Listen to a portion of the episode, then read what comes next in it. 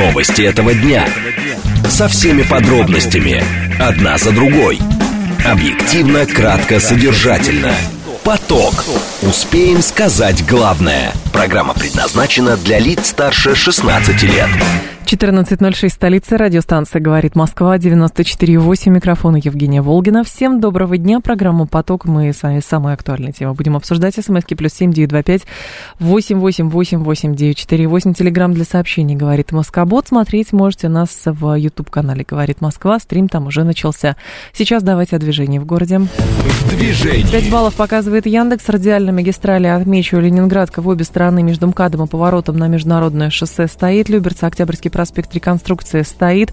А, затруднение при въезде на МКАД со стороны а, Новой Рязанки. Будьте внимательны. Сама сам МКАД, э, пробка внутренняя сторона здесь между Носовихинским шоссе и Новорязанским. В обратную сторону тоже пробка между Калуш, э, Каширским шоссе и Новорязанским. Так, еще отмечу пробка перед э, Ленинградкой внешняя сторона и внутренняя сторона э, после э, Волоколамского шоссе тормозит. Есть на трешке основные затруднения. Это внешняя сторона на юго-востоке, юг в районе проспекта Андропова и на севере тоже пробка Садовое кольцо. Здесь на Таганском узле сейчас самая сложная обстановка.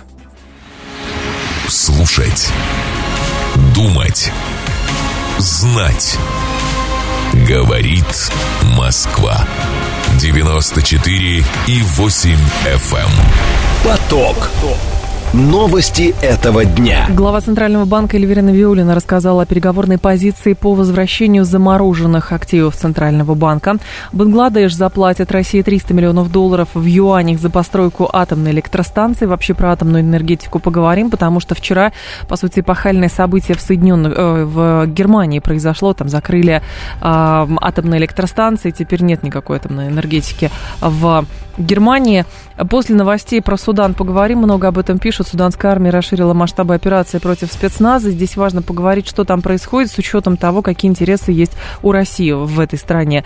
И Верховный суд сегодня постановил, что унижающее достоинство высказывания в отношении чиновников в интернете в связи с их служебной деятельностью подпадает под статью УК об оскорблении представителя власти. Наш умный парень сегодня Василий Кашин, директор Центра комплексных европейских международных исследований Высшей школы экономики.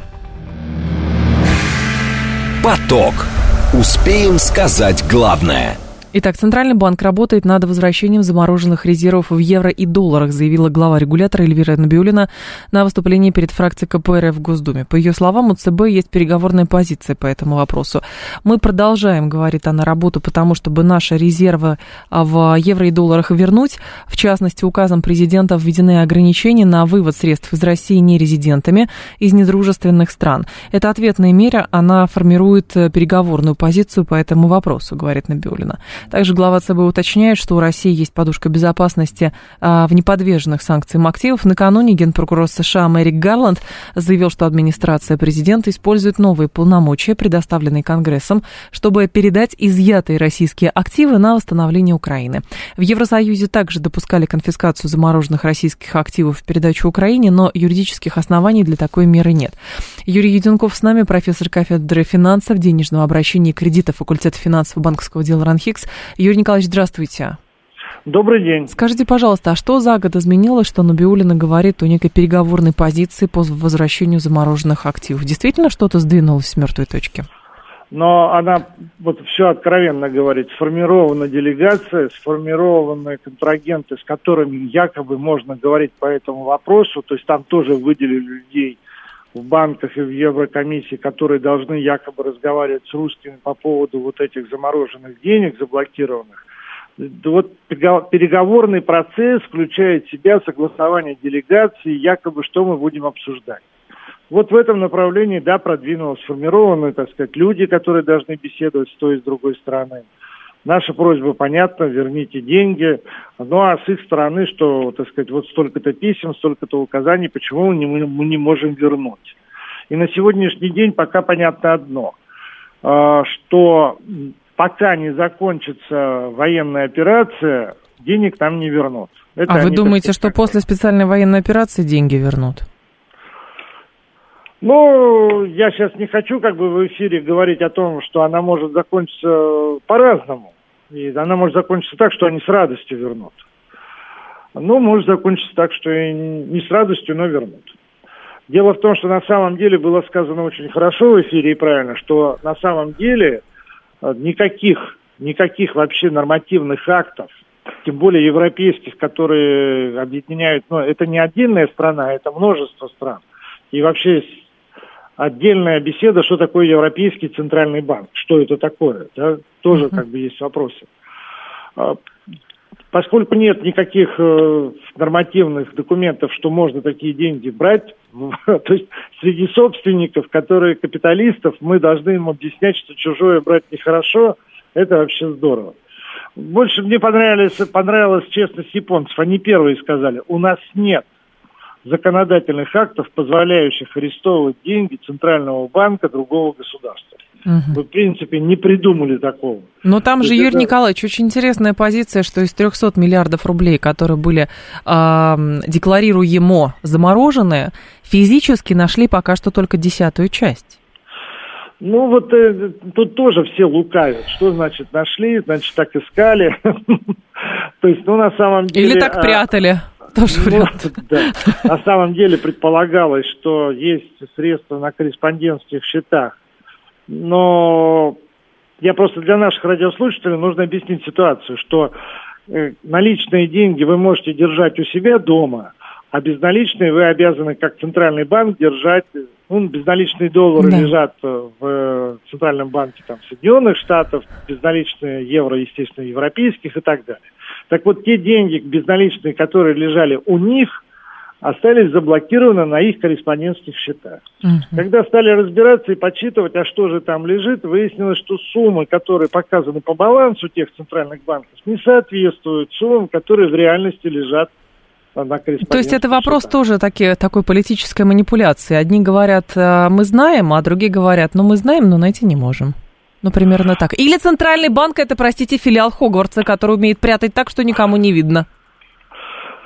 Да, на самом деле есть еще один момент, да. о котором как бы, ну, это же не все доллары, которые как бы были долларами, леж, должны лежать на курсчетах.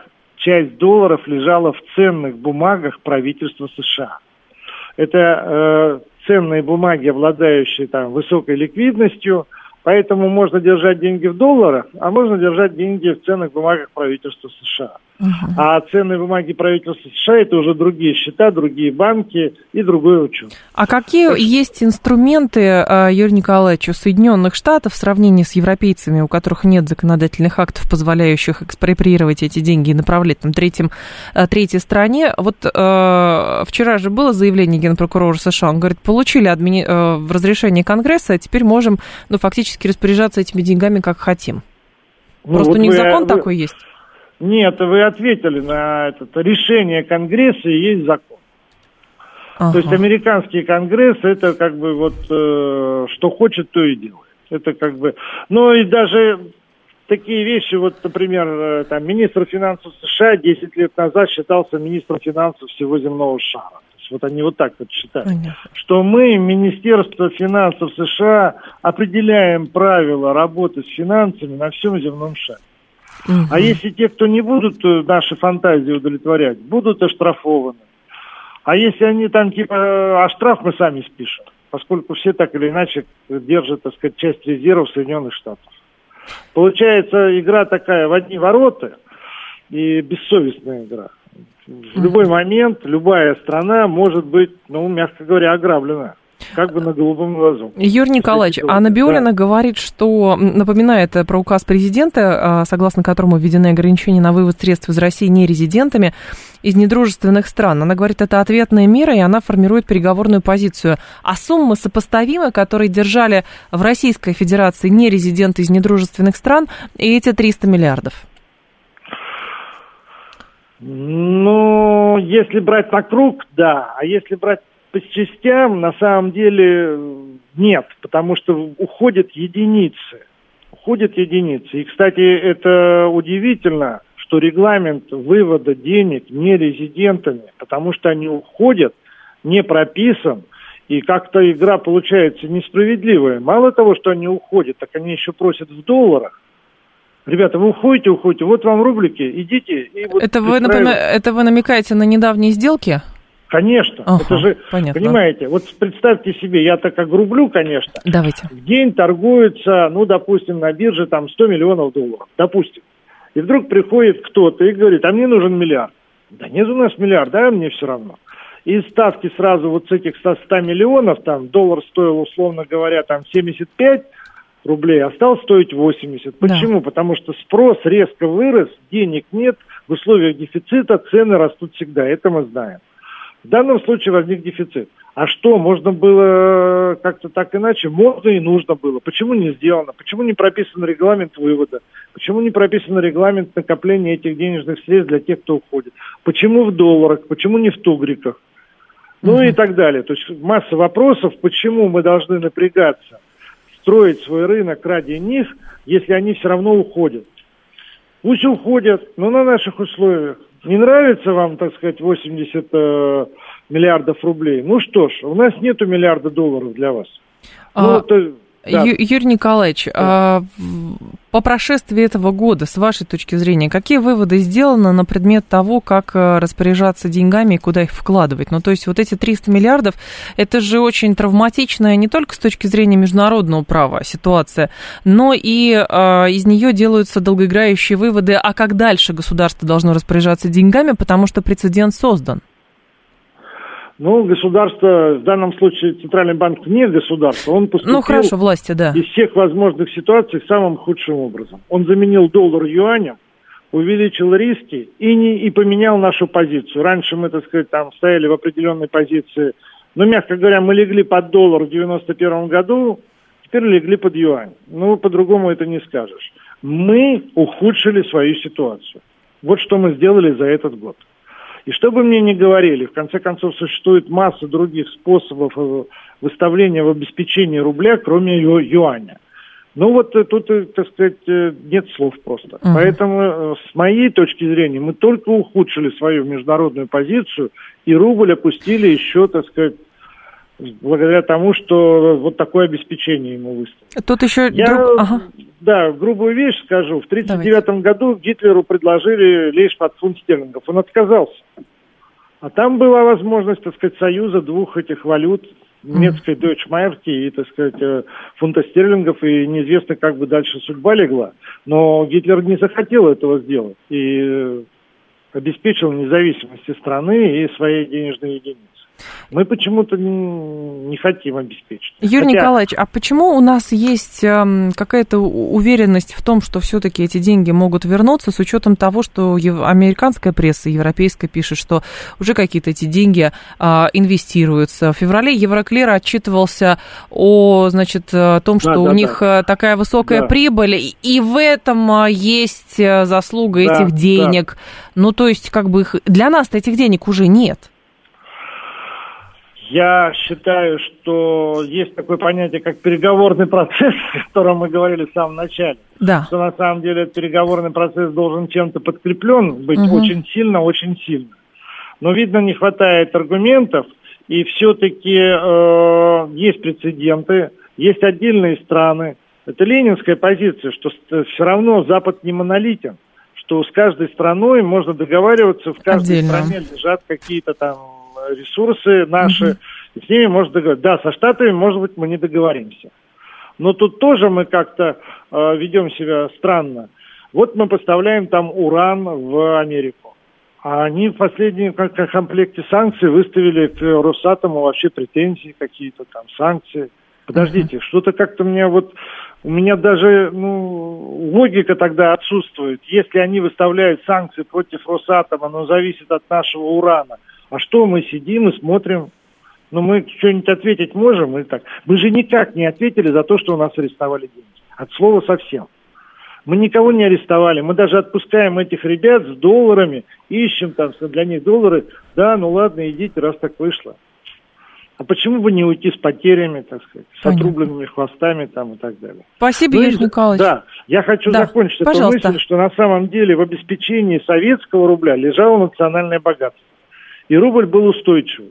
Почему мы так следуем либеральной монетаристической концепции, что в основе нашего рубля должна лежать какая-то другая валюта? Это, это угу. неверный подход, нужно пересматривать и не бояться, так сказать, смотреть другие варианты. Мы богатая страна, у нас есть чем обеспечить рубль. Спасибо большое, Юрий Николаевич. Благодарю вас. Юрий Юденков был с нами, профессор кафедры финансов, денежного обращения и кредита факультета финансового банковского дела РАНХИКС. А, давайте к следующей теме.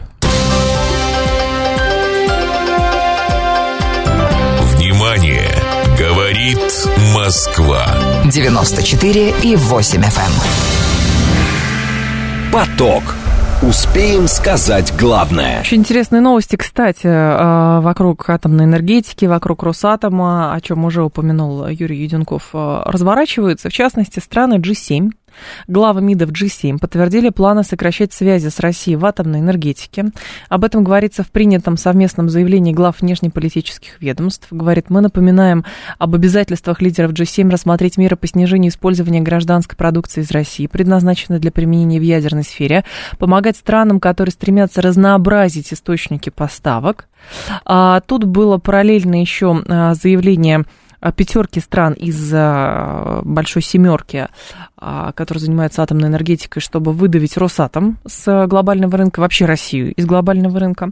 Параллельно еще одна новость переходит, что Бангладеш заплатит России 300 миллионов долларов в юанях за постройку атомной электростанции. Механизм оплаты был согласован на входе а, встречи на прошлой неделе. Блумберг пишет со ссылкой на осведомленные источники, что Москва оказывает кредитную помощь на возведение станции Руппур. Проект реализует подрядчик во главе с госкорпорацией «Росатом». Стоимость объекта оценивается в 12,5 миллиардов долларов. 90% строительства финансируется за счет российского кредита со сроком погашения в течение 28 лет. Примерно так же схема а, реализуется а, при строительстве атомной а, станции в Турции, которую вот-вот скоро уже введут в эксплуатацию. Мы на эту тему сегодня в «Револьвере» говорили с Константином Симоновым, генеральным директором Фонда национальной энергетической безопасности. Предлагаю послушать. Они воюют с атомом. А какие инструменты есть у G7, а, у пятерки, точнее, в G7, которая атомная пятерка, а чтобы выдавить Россию с глобального рынка, и могут ли они реально это сделать? Ну, на самом деле, понятно, что выдавливать они начнут с российского рынка, ой, прошу прощения, с европейского да. рынка. Э, такая дискуссия уже э, идет.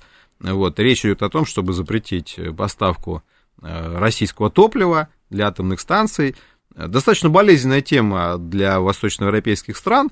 Почему? Потому что по понятным причинам атомная энергетика в Восточной Европе развивалась по советским технологиям, и она достаточно сильно привязана, опять же, к технологическим цепочкам, связанным с Россией, в том числе и к поставкам твердотопливных элементов. Э, и в этом плане, собственно, европейцы начинают задумываться о том, как э, Россию с этого рынка убрать. Ну, рынок, на самом деле, эм, там порядка э, годовые поставки в Европу порядка 2 миллиардов долларов приносит Росатому, то есть, в общем-то, не самые маленькие деньги, хотя с точки зрения наполнения российского бюджета, конечно, там с э, не нефтью, нефтью э, не сравнить. И в этом плане такая тема достаточно чувствительная для Европы, опять же, потому что, чтобы заместить Россию, ну, можно идти двумя путями. Либо уничтожать свою атомную энергетику и вместе с этим отказываться от зависимости от России, то есть просто спилить сук, на котором сидишь, и с водой выплеснуть ребенка. Второй путь – пытаться найти альтернативных э, поставщиков, э, что сложнее, ну, потому что, на самом деле, тут тоже все, все что называется, по новой классике. Кто замещает э, Россию во всех Штаты. сегментах европейской энергетики. Соединенные Штаты Америки, абсолютно верно. Э, кто резко нарастил поставку СПГ? Соединенные Штаты. Кто сейчас поставляет активно нефть э, в Европейский Союз? Соединенные Штаты. Кто собирается заняться обеспечением европейского рынка атомными элементами твердотопливными? Компания Вестингаус. Соответственно, покупают если я не ошибаюсь, они сами вывели из-под э, действия санкций поставки российского урана. Да, у них э, тоже есть эта зависимость, потому что в Америке, кстати, что удивительно, наоборот, обсуждаются планы бурного строительства атомных станций. И здесь тоже возникает вопрос, как у них сойдется баланс. Э, то есть в этом плане вот сейчас Министерство энергетики Соединенных Штатов уже представило план активного строительства атомных станций. Это тоже как бы достаточно интересно, потому что мы видим, что часть Европы говорит, откажемся от атома, а Соединенные Штаты говорят, ну, хорошо, отлично, отказывайтесь, а мы собираемся наоборот, а, производство атомной энергии наращивать, высвобождая, кстати, потенциально объемы углеводородов, того же газа, который можно будет увеличивать э, с точки зрения экспорта. Да, объемы на экспорт можно будет увеличивать за счет экономии в потреблении того же газа на внутреннем рынке. И в этом плане Соединенные Штаты вполне себе четко реализуют энергетическую стратегию, связанную с тем, чтобы стать или продолжать развивать свою доминирующую роль как э, ключевого поставщика природного газа, да и нефти тоже на самом деле, и нефти тоже. Поэтому, да, с точки зрения того, сумеют ли они найти э, возможности для производства э, топлива, большой вопрос, но вы знаете, что, опять же, начинали они с той же Украины, э, где еще до событий 22 года принимались решения о том, чтобы заместить российские поставки как раз поставками американскими. Там тоже много вопросов с точки зрения технологии, потому что все-таки это не бензин, да, когда ты российский бензин э, меняешь там на Э, турецкий, в общем-то, примерно это тоже бензин, э, и в этом плане твоя машина не поломается, а вот с точки зрения загрузки твердотопливного элемента в атомный реактор, тут вопросы есть.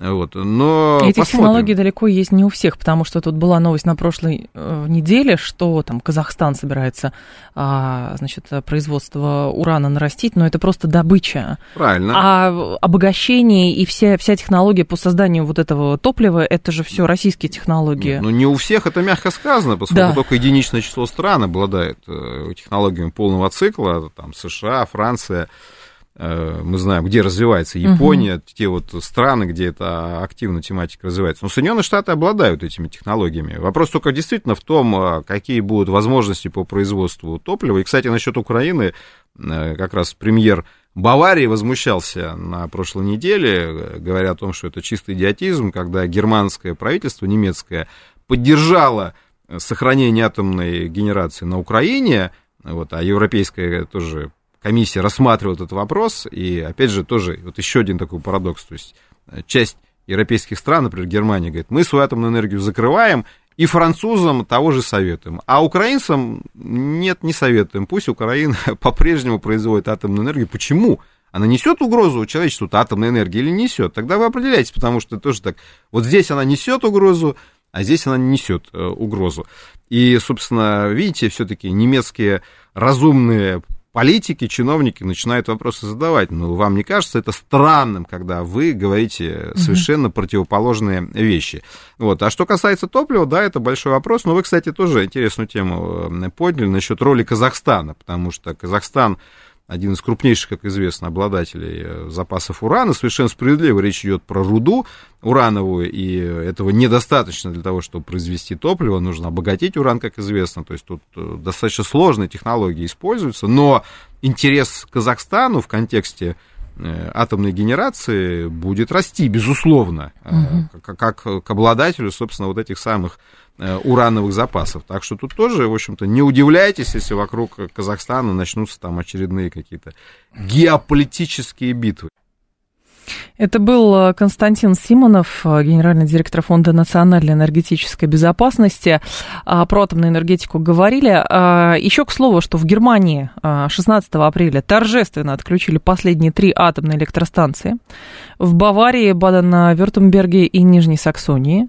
Теперь никакой атомной энергии в Германии не будет. При этом Германия отказалась от российского газа, но Германия, дабы каким-то образом компенсировать компенсировать все-таки а, недостачу по топливу, они продолжают добывать а, очень грязный вот этот а, уголь, которым как раз и отапливают помещения и вообще используют там, где только возможно. В общем, неоднозначная история с атомной энергетикой. Давайте новости послушаем и продолжим. Говорит Москва. Новости этого дня. Со всеми подробностями. Одна за другой. Объективно, кратко, содержательно. Поток. Успеем сказать главное. 14.36, столица, радиостанция «Говорит Москва». У микрофона Евгения Волгина. Мы с вами продолжаем. Суданская армия расширила масштаб операции против спецназа. В связи с этим граждан страны попросили быть осторожными. Как э, рассказал представитель вооруженных сил страны в интервью телеканалу «Аль-Хадат», э, командование собрало всю необходимую информацию для дальнейшего развития ситуации. Он также сообщил, что армия отразила удар спецназа на первой фазе э, и готова перейти ко второму. Утром 15 апреля еще начались вооруженные столкновения столкновений между регулярной армией Судана и службой а, безопасности в Хартуме, а, вооруженные силы, несмотря на призывы мирового сообщества, отказались от переговоров со спецназом до прекращения противостояния. По последним данным, погибло около 200 человек среди гражданских. Здесь любопытно следующее, что не так давно значит, было в Хартуме было достигнуто важное рамочное соглашение о переходе к гражданскому правительству, хотя и были другие вопросы. Но интересно, что американцы встречались с представителями Саудовской Аравии и Эмиратов и говорили о боевых действиях в Судане. И параллельно, параллельно на это обращает внимание, в частности, телеграм-канал «Рыбарь», американская пресса а, разгоняет информационную волну, что в руководстве Судана находятся лица, связанные с Россией и вообще, что все это э, Россия эту кашу сюда не заварила. Игорь Герасимов с нами, профессор Петербургского госуниверситета, доктор исторических наук. И, Игорь Вячеславович, здравствуйте. Здравствуйте. Скажите, пожалуйста, что там на самом деле происходит и чем это чревато, например, для нашей страны? Почему американцы так э, упорно делают акцент на том, что, в общем, без России там как будто бы не обошлось? Ну, я думаю, что это переключение с больной головы на здоровую. Э, дело все в том, что, э, опять же, вот мы имеем с вами разговор о стране, э, которая находится под санкциями на несколько десятилетий раньше, чем мы. Страна в свое время имела проблемы из-за присутствия там ряда исламистов, в частности Бен Ладена. И вот как тогда ввели санкции, так вот до сих пор они их и не сняли, хотя периодически шантажируют и, предлаг... и говорят о том, что вот мы снимем, если... И опять идут новые оговорки. Страна вроде бы уже все выполнила, и проведен референдум, и выделился Южный Судан. Э, были пущены войска ООН в Дарфур. Нет, все равно мало. Все равно какие-то идут недовольства, какие-то идут э, э, препятствия или создаются препятствия для того, чтобы Судан начал нормально, по-человечески, как говорится, строить свою экономику, менять, реформировать государство, менять всю политическую систему. Вот, пожалуй, угу. это выглядит так. А, Мы здесь, да. кроме положительного, по крайней мере, исторически так получалось, что кроме позитива для Судана мы вряд ли что сделали. Но здесь же интересен а, момент, насколько я понимаю, опять же, смотрим через акценты, которые расставляют, например, американцы. У нас пока просто сухо комментируют информацию, говорили, что готовятся к эвакуации посольства, а, потому что есть опасность для а, сотрудников дипломатической миссии. Но вопрос порта и вопрос влияния, потому что я помню, что несколько лет назад, как только туда зашел российский корабль в порт, американцы тут же сняли Судана статус государства, которое спонсирует терроризм. Вот, и сами начали вести переговоры на тему того, чтобы, в общем, тоже то ли базу заиметь, то ли какие-то связи укрепить. Вот э, что, что здесь на самом деле? Где корень? Э, ну, я полагаю, что э, это, конечно же, желание перетянуть Судан на свою сторону и заставить играть по чисто американским правилам, превратить в очередное такое вот государство безвольное, э, бесхребетное, э, в котором бы хозяйничали западные страны. Вот. Другого, э, в принципе, объяснения их линии нет. Потому что, как я уже сказал, суданцы постарались выполнить максимум угу. вот, э, из тех условий, которые выдвигались. Что касается базы или какого-то влияния в э, Красноморском бассейне, то да. американцев есть база в Джибути. Они контролируют весь проход через э, Красное море и Советский канал. Зачем же еще? Но им, видимо, очень мешала история с Порт Суданом. Вероятно, да, потому что это серьезный форпост был бы э, российского влияния в этом регионе. Как вы понимаете, если есть э, база, то это и санитарная зона, это и угу. расширение экономической сферы контактов это всегда позитив, когда мы там. Суданцы, кстати, на уровне рядовых людей как-то давно мне говорили, что эх, нам бы такую базу, как у вас в Сирии, то есть Тартус.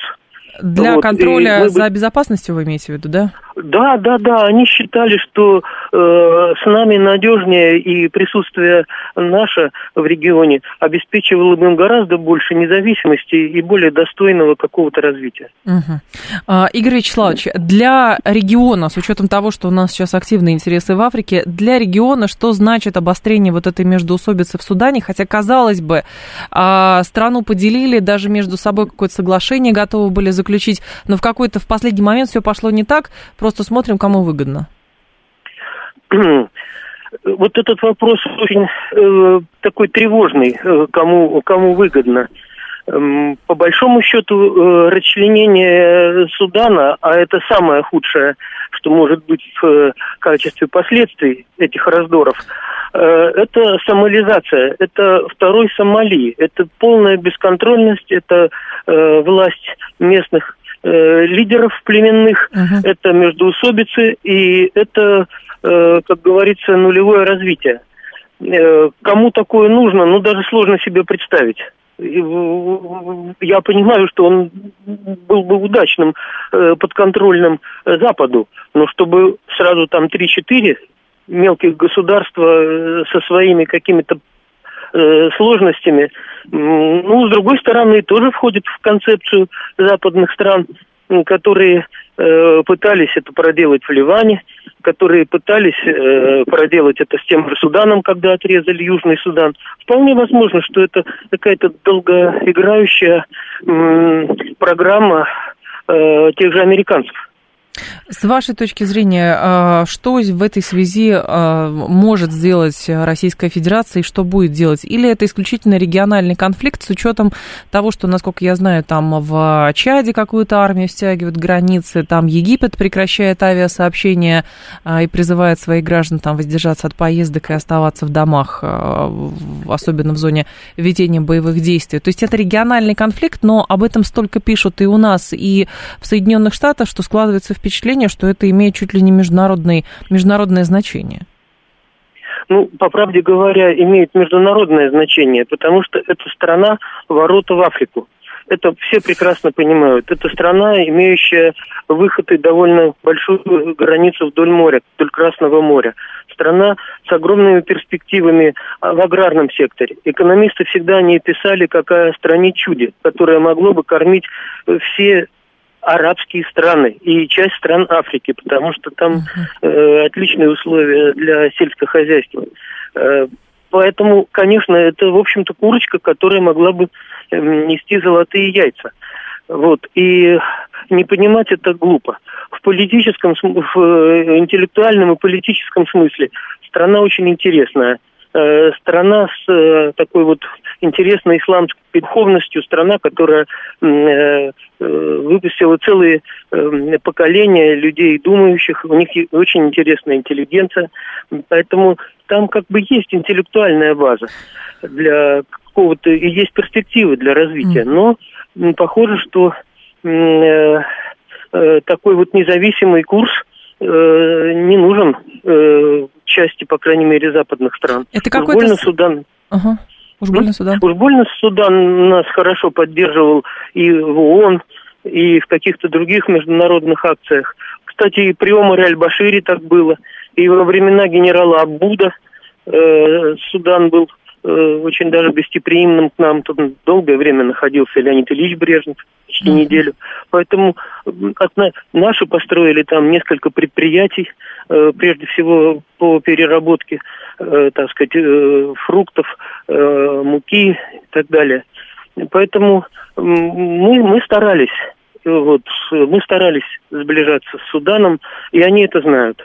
А не выглядит ли странным совпадением, что из а, всех а, дипломатов, а, которые там находятся, там обстреляли машину с американским дипломатом, И еще пострадал ирландский дипломат, посол Европейского Союза. Вы знаете, э, я помню, что в 2014 году я тут доехал с группой студентов. Угу. И мы прилетаем, и как раз э, выходим из аэропорта, и в интернете идет сообщение о том, как один суданец ударил ножом нашего консула. Так. Э, как выяснилось потом, этот человек перепутал флаги. Он хотел ударить француза, он сам из Чада. Вот, а попал на нашего, цвета флагов были похожи. Поэтому тут просто может быть элементарное Просто недоразумение. Да, это может быть просто случайность, а вообще, вы знаете, все дипломаты в таких случаях вообще-то сидят дома. Ну, вот это И тоже вызывает вопрос, да, что там, в общем, они а, ехали на машине куда-то и поэтому попали под обстрел. Спасибо большое, Игорь Вячеславович, благодарю вас. А, Игорь Герасимов был с нами, профессор Петербургского госуниверситета, доктор исторических наук. Вынуждены мы акцентировать внимание именно на этих вещах, потому что Судан для нас страна, естественно, далекая, но там есть такие рэперные точки. Там есть порт, в строительстве базы, которым мы заинтересованы, а там есть американские интересы, есть сообщения и есть обвинения со стороны европейцев и американцев, что в Судане а, они выполняют Венскую конвенцию по охране дипломатических работников, там есть пострадавший европейский дипломат, там есть пострадавший а, американские дипломаты, А, есть призывы, соответственно, всех остальных представителей дипмиссий а, оставаться в укрытиях египетская авиакомпания Egyptair приостановила сообщение с Суданом. Армия сообщила, что ей неизвестно соглашение по 24-часовому перемирию. Это заявление, в общем, за этой ситуацией так или иначе надо будет следить. Внимание! Говорит Москва. 94 и 8 FM. Поток. Успеем сказать главное. Верховный суд э, разъяснил, что унижающие достоинства высказываний в отношении чиновников в интернете в связи с их служебной деятельностью подпадают под статью Уголовного кодекса об оскорблении представителя власти. А, 319 статья Уголовного кодекса а, состоит преступление в публичном унижении чести и достоинства представителя власти, затрагивающим его личностные, профессиональные, служебные качества, совершенном при исполнении или в связи с исполнением потерпевшим своих должностных обязанностей, выраженной в неприличной форме. Обязательное условие уголовной ответственности за оскорбление представителя власти при исполнении должностных обязанностей, либо в связи с их исполнением публичный характер, соответствующий противоправных действий. А, Преступление, значит, карается штрафом до 40 тысяч рублей, размер заработной платы или иного дохода, осужденного за период до трех месяцев, обязательные работы на срок до 360 часов, либо исправительные работы на срок до одного года. Потребовалось, видимо, разъяснение Верховного суда на этот счет. Александр Арутюнов с нами, адвокат, доктор юридических наук. Александр Арташевич, здравствуйте. Здравствуйте, Евгений. Скажите, пожалуйста, а нет ли здесь перекоса в усилиях защиты чиновника от всего, что про него говорят и где говорят? Ну, просто кажется объективно, что, наверное, а, защищать нужно вообще всех людей, и это должно распространяться на всех людей. Но акцент делается на чиновнике, а, что вот он исполняет обязанности, и даже в интернете он тоже исполняет обязанности, поэтому его защищают по-особенному, нежели просто а, любого другого человека, который с кем-то инст- в интернете. Я так не считаю, Евгения, по одной простой причине. Пожалуйста. Вообще, вот вы назвали сейчас статью 319 Да. Уголовного кодекса Российской Федерации. Я вам должен сказать, что она существует еще с 2003 года. Так. С 2003 года. Ну, с последующими, естественно, изменениями и дополнениями. Поэтому почему сейчас вдруг этот вопрос возник, и почему сейчас стали говорить о наказании за слова, мне лично непонятно. Речь ведь не идет о наказании за слова. Речь идет за слова, которые унижают, унижают достоинство чиновника в интернете в связи с их служебной деятельностью. Я считаю, что эта статья существует уже практически 20 лет примерно. Так. Она действует, и ничего в этом необычного, на мой взгляд, нет. И поскольку вы подняли вопрос о том, что вот чиновника защищают, а простого гражданина, гражданина не защищают, то я вам должен сказать, что существует ведь вообще-то статья 128 со значком 1, которая называется «Клевета». И вот, в частности, во второй части этой статьи, э, где говорится как раз о клевете а, в средствах массовой ин- информации, куда входит и интернет, так вот там а, наказание по максимуму это два, до двух лет лишения свободы. А вы сейчас только сказали об оскорблении представителя власти, и вы правильно сказали, что там максимум это исправительная работа на срок до одного года. Иными словами, если на гражданина клевещут в интернете, то тому, кто клевещет, грозит наказание до двух лет лишения свободы. А вот если оскорбляется представитель власти, то там максимум это исправительные работы на срок но, до одного года. Но ведь, подождите, но ведь клевета и оскорбление это все-таки, ну, разные, видимо, юридические понятия, потому что здесь-то просто, ну, я не знаю, обозвал кто-то какого-то чиновника, я не знаю, там, нехорошим человеком, там, редиской, индюком, как угодно. И вот он на этом основании подает суд и говорит, там, значит, меня оскорбил, что меня назвали индюком. А если в случае просто человека один другого назвал индюком, он говорит, ну, ты еще докажи, что ты не индюк. Ну, как-то так это выглядит. Ну, я, наверное, с вами не соглашусь, Нет? Евгений, если позволите. Да? Пожалуйста, конечно. Позволите. Значит, э, разница, конечно, принципиальная. Вот я еще со студенческой скамьи помню слова Маркса о том, что если я говорю, что вы вор, то я вас оскорбляю. Если я говорю, что вы украли у меня серебряную ложку, то я на вас клевещу. Вот это разница между mm. а, клеветой и оскорблением. Конечно, разница существует. Я в этом вопросе не обманываюсь, что называется. Она существует и довольно существенная. Вы понимаете, тут история, конечно, довольно длинная. Дело в том, что в 2011 году, к сожалению, на мой взгляд, статья 129 и 130 клевета и оскорбления uh-huh. были декриминализированы. А потом, а потом все-таки статья клевета вернулась в Уголовный кодекс в виде статьи 128 со значком 1 «Клевета». Да, это разные совершенно составы, разные составы, но тем не менее надо понимать, что если речь идет об оскорблении, допустим, в интернете гражданина, гражданина, э, то при отсутствии квалифицирующих обстоятельств это, конечно, будет всего-навсего административный проступок. Mm-hmm. А вот если речь идет об оскорблении чиновника, то, как мы уже с вами э, договорились, что называется, существует статья 319, которая называется «Оскорбление представителя власти». Тут так. я с вами в, в чем-то соглашусь, все-таки разница существует. Но нужно при этом понимать, что Верховный суд, и даже не Верховный суд, а закон говорит об унижающих достоинства высказывания в отношении чиновника в интернете, и причем в связи с его служебной деятельностью.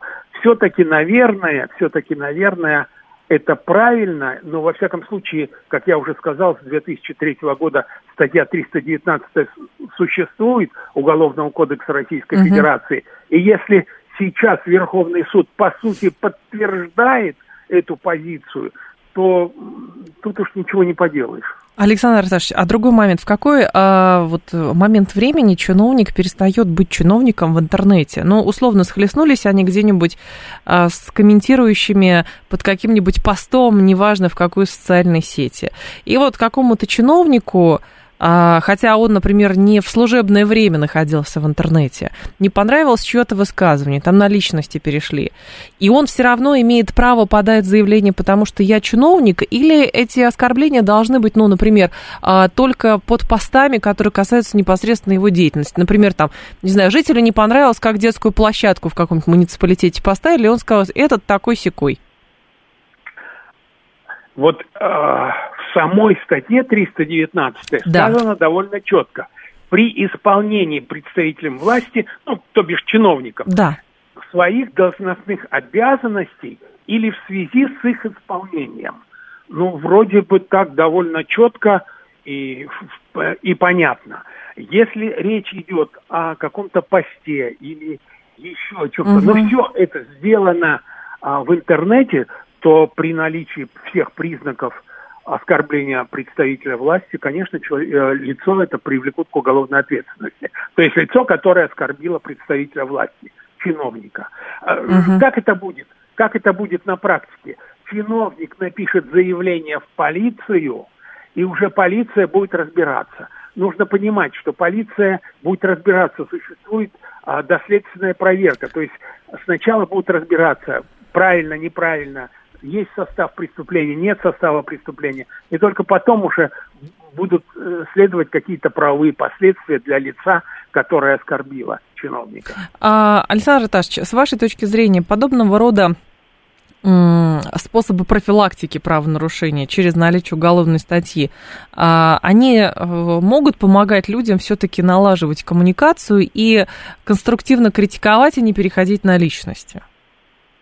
Я думаю, безусловно, потому что э, вообще-то существует частная превенция – и общая превенция. Частная превенция касается непосредственно того, кото, того лица, которое оскорбило чиновника, uh-huh. а общая превенция, она действует на все население страны, и прежде чем что-то делать, человек, конечно, должен а, подумать, а стоит ли, не повлечет ли это для него каких-то неблагоприятных правовых последствий. Поэтому я думаю, что это, безусловно, помогает и должно помогать. Понятно. Спасибо большое, Александр Арташевич. Благодарю вас. Александр Арутюнов был с нами, адвокат, доктор юридических наук, разъяснил, что статья эта уже существует давно, Верховный суд фактически все подтвердил. Вот, для остальных граждан есть отдельная статья, вот, где они могут отстаивать свои чести достоинства, но не увидел он перекоса в усилиях защиты чиновника от всего, что про него говорят. Другое дело, конечно, правоприменительная практика. Ну вот правда, в интернете же такое бывает, хотел чиновник, как вот, не знаю, отчитался о том, что открыли в каком-нибудь дворе, где-нибудь, например, торжественно, а, не знаю, мусорные контейнеры. Ну, были такие сообщения. Ну, хорошо уже, правильно, мимо никто кидать не будет этот мусор. А там, значит, э, разверзлась земля, э, и, и все, и люди начали говорить, да там это, да там это, да, да. Но из, из-за этого, в общем-то, оказывается, этих людей можно привлечь за критику в интернете, э, не за критику, а за оскорбление в интернете. А вот, потому что, значит, э, эта критика и это оскорбление нанесено служебному лицу, а, вот, а, в связи со, с их а, служебной деятельностью. Вот. Вопрос, конечно, как это на самом деле бывает, потому что случается, что чиновники, они же тоже люди, естественно, и они ввязываются в различного рода споры, может быть, во внеслужебное время, ну, либо чиновник в служебное время всегда. Если увидеть, что кто-то про него не очень хорошо выговорился, то высказался, то, соответственно, нужно идти в суд, например. Вывод здесь какой? Хвалить нужно так, а, чтобы вопросов не оставалось чтобы оскорблять не пришлось. Ну, примерно так получается. Но вообще, по-хорошему, конечно, это все равно вопрос к нашей с вами коммуникации, как мы взаимодействуем между собой. Вот, э, как, потому что в интернете понятно, что через три комментария примерно а, люди начинают переходить на личности. А если там появляется чиновник, у него, видимо, больше, не знаю, мотивации или еще чего-то, чтобы отстоять свою честь и достоинство. А, и он может в суд пойти. А может быть, и будет там коммуницировать. Почему чиновники не всегда отвечают за свои слова, призывают к насилию, обзывают лидеров государств других стран? Для них будет наказание. Чиновник при исполнении отвратительно себя ведет. Почему все только в одну сторону? Да все люди себя отвратительно ведут, Настасья, ну правда. Вы вот сейчас, например, обоса обобщаете. Вот чиновники не всегда отвечают за свои слова, призывают к насилию.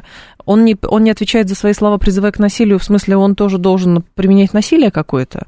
Но тут можно долго нами, нам с вами рассуждать. Но самый главный вывод какой? Пытаться все-таки конструктивно критиковать, а вот, э, чтобы не попасть ни под какое уголовное преследование.